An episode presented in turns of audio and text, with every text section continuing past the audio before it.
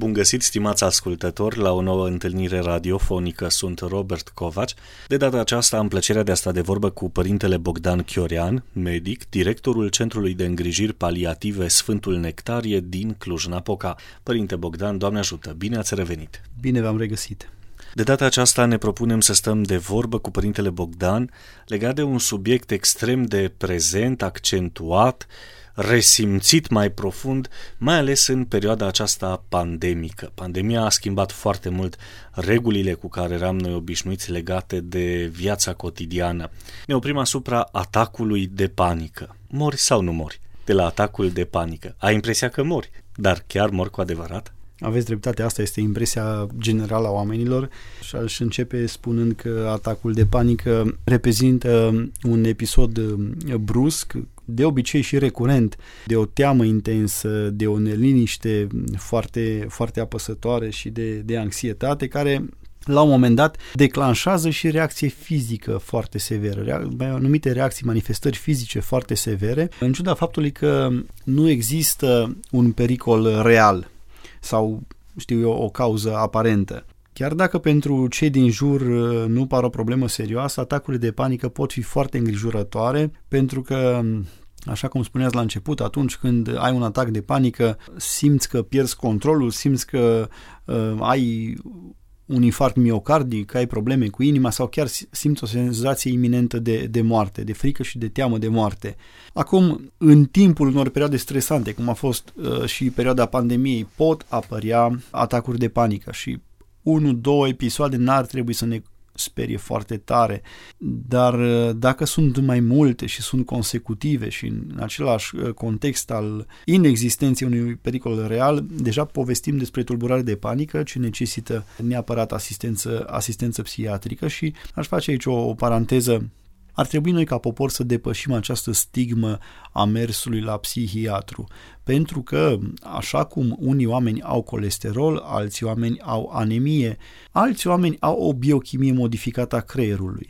Nu e nicio rușine în a cere uh, sfatul și tratamentul unui medic psihiatru, atenție, nu psiholog, ci a unui medic psihiatru care tratează preponderent cu medicație, pentru că putem să avem anumite momente, situații în viață în care această chimie a creierului să fie modificată și care să necesite, corect, să necesite corectare pe cale medicamentoasă.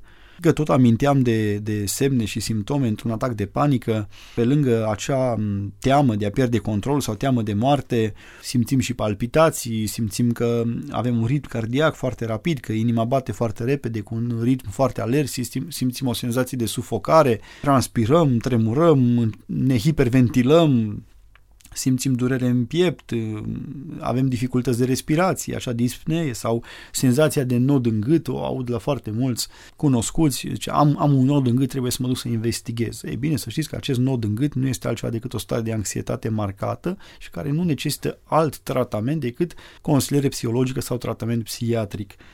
Sigur că nu orice durere în piept trebuie să fie diagnosticată ca un atac de panică. Ar trebui, dacă lucrurile acestea se repetă, în primul rând să excludem, să excludem prin niște controle la medic, ar trebui să excludem anumite patologii, în principal tiroidiene sau cardiovasculare. Odată excluse, putem să ne gândim spre această variantă a atacului de panică, dacă nu există alte suferințe fizice. Cum le putem preveni?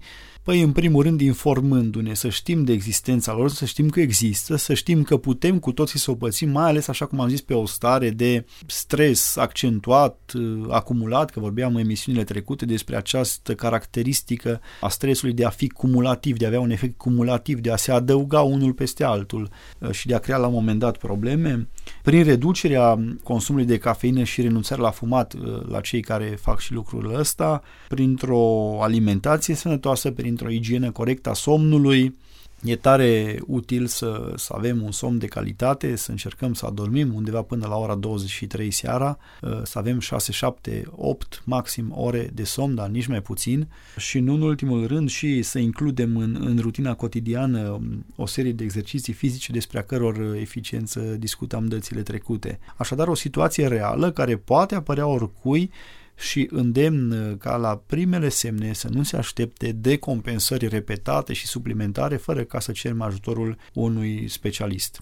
Am întâlnit în activitatea pastorală persoane care din cauza faptului că se aflau sub acest stigmat de a merge la psihiatru, aveau o fobie și de psihiatru, nu au mai reușit să iasă din casă din cauza atacurilor de panică, pentru că încet, încet începi să eviți tot ceea ce crezi că ți-ar putea produce un atac de panică de frica recurenței și totuși la un moment dat rămâi tot mai singur și tot mai izolat, când de fapt problema e în interiorul nostru și nu în exteriorul nostru.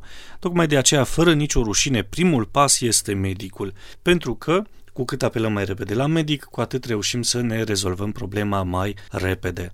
Astăzi, foarte multe dintre afecțiunile acestea medicale pot fi tratate. Bună oară, altă dată erau oameni bipolari sau schizofrenici care nu puteau să-și mai ducă traiul de zi cu zi. Ori astăzi foarte mulți reușesc cu un tratament adecvat și cu o bună relație cu medicul psihiatru să aibă o viață decentă, normală, reală. O viață absolut normală, da. da. O calitate a vieții crescută, să poată să le, să-și fie de folos și lor înșiși sau altora. Exact. Și atunci de ce să te ascunzi în cei patru pereți ai casei de rușinea psihiatrului, când de altfel e un medic, la fel ca ceilalți medici, competent, pregătit, care nu judecă, ci te primește și te ajută după măsura deschiderii tale. Cam atât pentru săptămâna aceasta, stimați ascultători, sunt Robert Covaci, alături de mine a fost părintele Bogdan Chiorean, medic, directorul Centrului de Îngrijiri Paliative Sfântul Nectarie din Cluj-Napoca.